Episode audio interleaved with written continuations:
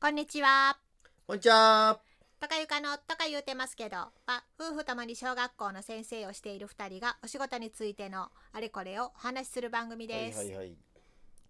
今日のテーマはうん。最近読んで面白かった本ですえ えまあいろんな うん。あのものがきっかけで本を読んでると思うんですけどね、うんまあ、教材研究で必要に迫られてとか、うん読む場合もあるね、それはね。見かけて面白かったとか、うん誰かに勧められたとか、はい、そうそうそうんいろいろあると思うう。ので、はいはい。まあ、最近読んでこれいいよおすすめよ、うんみたいなのを、まあ、ほんのい一部だと思いますが、はい。ご紹介いただきたいなと思いまおしすゃ。れ本の一部、なんちゃっ何これて。小さい子 でしゃ、小さい子で言うとこ。ほんの一部 ね。はいはいははいはい。で、い。で、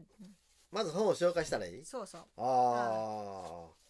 えっとね、この本です。この本です。いじかめさんみたいな。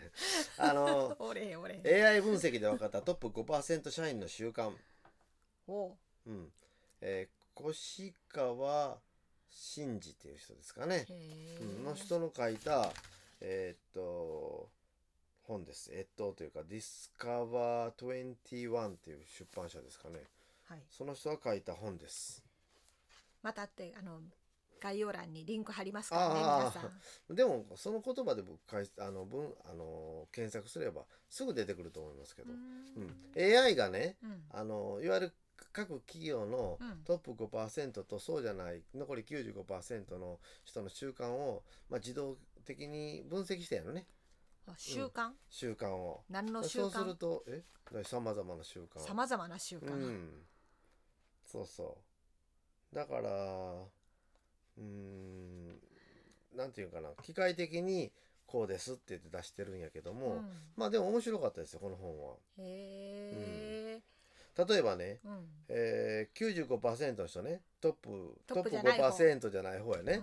の一般社員の方うんうん重要そうな重要そうな資料を用意してしまうという時にう、ん長時間かけて膨大な資料を魂を込めて作るっていうのが95%の人でう成果を出すことに集中したシンプルな資料を短時間で作るっていうのが5%の社員だそうです、んうんええー作業効率が上がったことに満足するっていうことに対してはね、95%の一般社員はどんどん仕事をこなしていくことに充実感を得るはいはいはいはいところがうん5%社員は重要な仕事に仕事に時間を割き効率と効果を高めることに集中する、うーんまあ、自己満足に浸らないっていうことやねうーん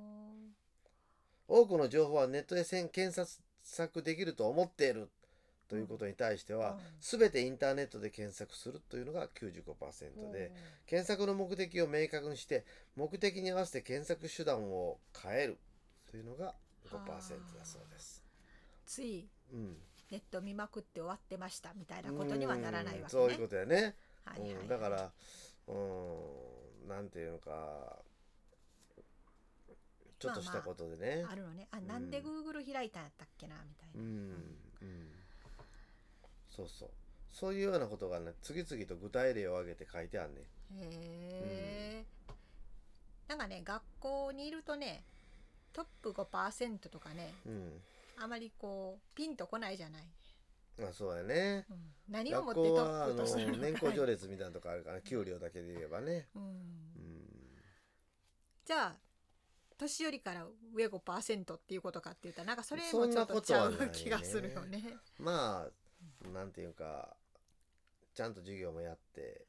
仕事もさっさと終わって、学級経営もちゃんとできてて公文書もまあまあちゃんとやっててっていう人がこうトップの何パーセントかいてその中でも特にまあ学校に一人おるかどうかわからんけど優れた人がトップ5%って考えたらいいんちゃうかな。うんへえという気がするけどうん全ての学校にいるわけじゃないというふうに思った方がええような気がするけどねこれ読んでたら。うんあちなみにトカさんはそのトップ5%に当てはまってる習慣ってあったんですかえ えトップ5%あ例えばね完璧を目指さないはいはいはいトップ5%の社員はね8割の生徒は目標値などを設定してどんどん前へ進むはいはいそうじゃない人は完璧を目指して準備だけに時間がかかり前へ進めないえーでもみんなそんなに完璧目指してる、まあどんどん前へ進むということではうん前へ進んでない人多いような気がするけどな僕にはああ、うんそうね、ううんぐるぐるしてる人はん、うん、そう私も割とぐるぐるするなぐるぐるぐるぐるしてる人がね、うんうん、いるような気がするな、へーうんなるほどだからまあそういう、うん、自分ができてるかどうかっていうのはだ自分で評価するというよりも他の人が評価したらいいと思うんやけどうも、んうん、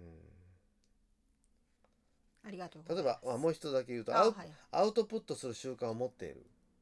おート持ップってる持ってる5%の人は意見や学習成果を披露する機会を意図的に作れば社内外でインパクトを残すことができる例えば研究事業を率先してやるとか、ああ、うん、どっか模擬授業ややるとか、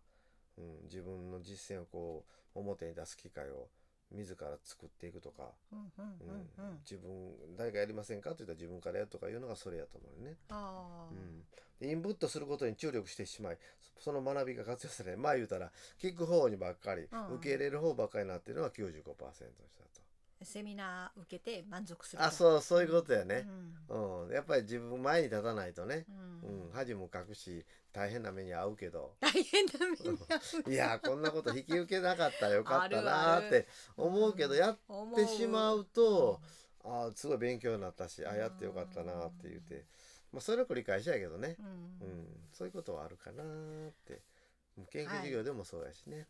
かなーと思いますね。はいうん一冊目ありがとうござはいい、ま一した冊目ね、このペースでやったら何冊紹介できんねやろという感じですけどうーんあと一冊か。なうん、一応二冊目の用前意しにたはんやけど。三冊あるんだけどなはいはいはいはい。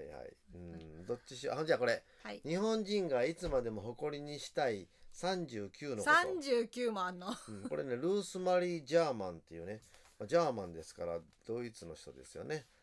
ああ違違うわ米国ノースカロライナ州生まれあジャーマンハってワイ州育ち ジャーマン名前でしたすいません まあまあそれ2018年の本ですがちょっと前の本なんですけれどもこの本ね面白かった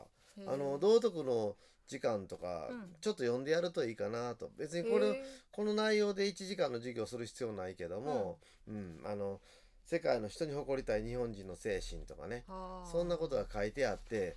うん外国人から見た日本の良さっていうのをね書いてんねんで自分たちでは気づかなかったようなことがここに書かれてるので子どもたちも外国人の人でこんな風に見てくれる人いるんやでっていうことで読んでやると子どもは「へえ」って言うて思ってちょっと自分の国に誇りが持てたり、とうん、っていう人するんじゃないかなという。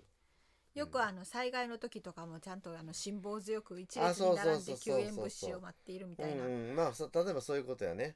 例えば目立たない努力にかっこよさを感じる日本人というようなことでざーっと書いてあったりとか、世界が真似できない清潔感へのこだわりというようなことでずっと書いてあったりとかね、うん、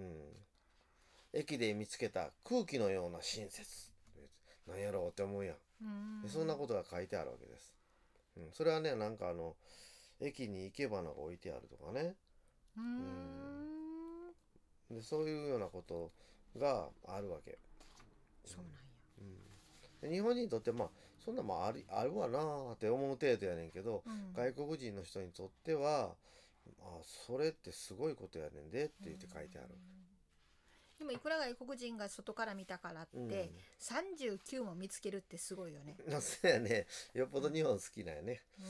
んでなんもあかりがたい話やけど例えばこの国が好きだと思って、うんその国のいいところを39個も挙げられるかどうか、う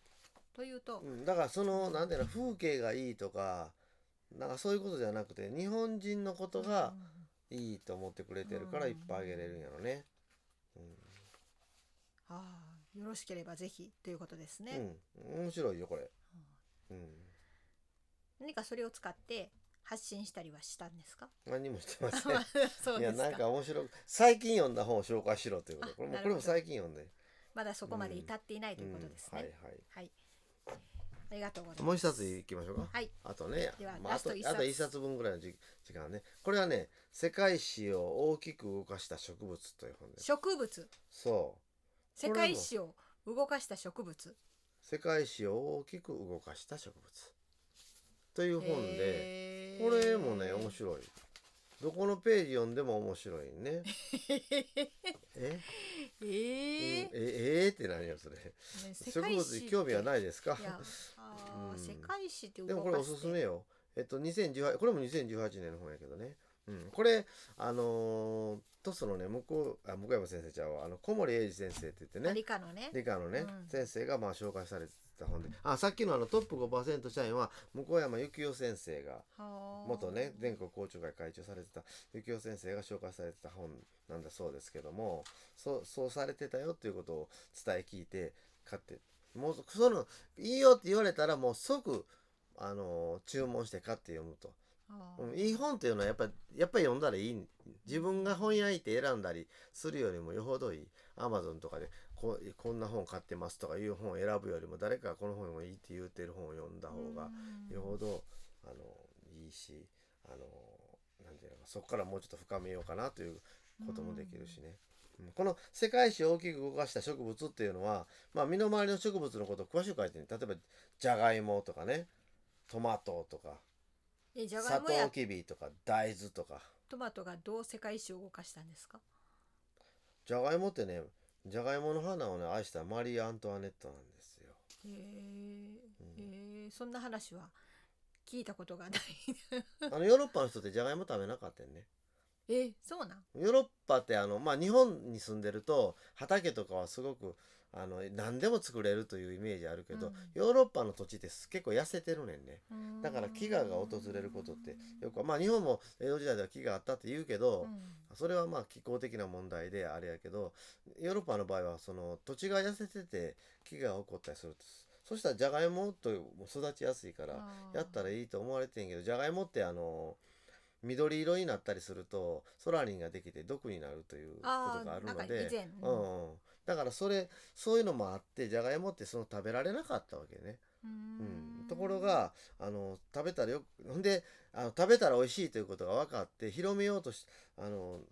したけど広めたためにそのまたそのソラリン中毒にかかってあーあかんダメだって言ってなってしまったりしながらそういう変遷を得てであのマリー・アントネットのそういうような時にはボタンをじゃがいもの花の形にしたりねじゃがいもの花って見たことはあへーないかもしれないけど綺う麗んな白花やいねんんじゃねないのえ白い花じゃないの白くはない白くはない紫系かなあうんー綺麗な花でううんんちょっと可憐な花やねんねだからまあボタンにしたということもあってそういうこともあるとうんであの日本で言えばあのー解決病あの軍隊が野菜取らないからねはあうんそういうなってたのをあのじゃがいもってあの長持ちするから、うん船に積んで海軍が食べてたらそのならなかったと、陸軍はあのなかなか治らなかったっていうのがあーるけどカねレーに入れてたかなんかそうそうそうそうそうはいはいだはいはかいらそれじゃがいも食べたからね、うーうんん、ということとかね、うん、そういうことがじゃがいもについて書いてあるトマトはトマトでねあの赤いからあのた食べられなかったねヨーロッパではね、でもあのー食べるものがなかった時にその庭師の人が食べたとかねそういうことがあってだんだん広がっていったとかう。うんん興味深いお話ですが、うん、まあお時間も来ましたので 何々続きはあなたは興味ないんですかこんなに面白い本あ が。 そうなんですねうんあの、これそうなんにです共ね。感する 人はぜひうん Amazon 共感してくださいよよヨーロッパが潜望した黒いおおあのー黄金胡椒とかねコロンボスの苦悩とアジアの熱狂唐辛子とかあるんですよね。はいはい、亜鉛戦争とカフェイン飲まれてチャーとか人類を惑わした甘美なる味砂糖はいとかわかりました ありがとうございいまやしたいやいやもう終わりですかとか言ってました けど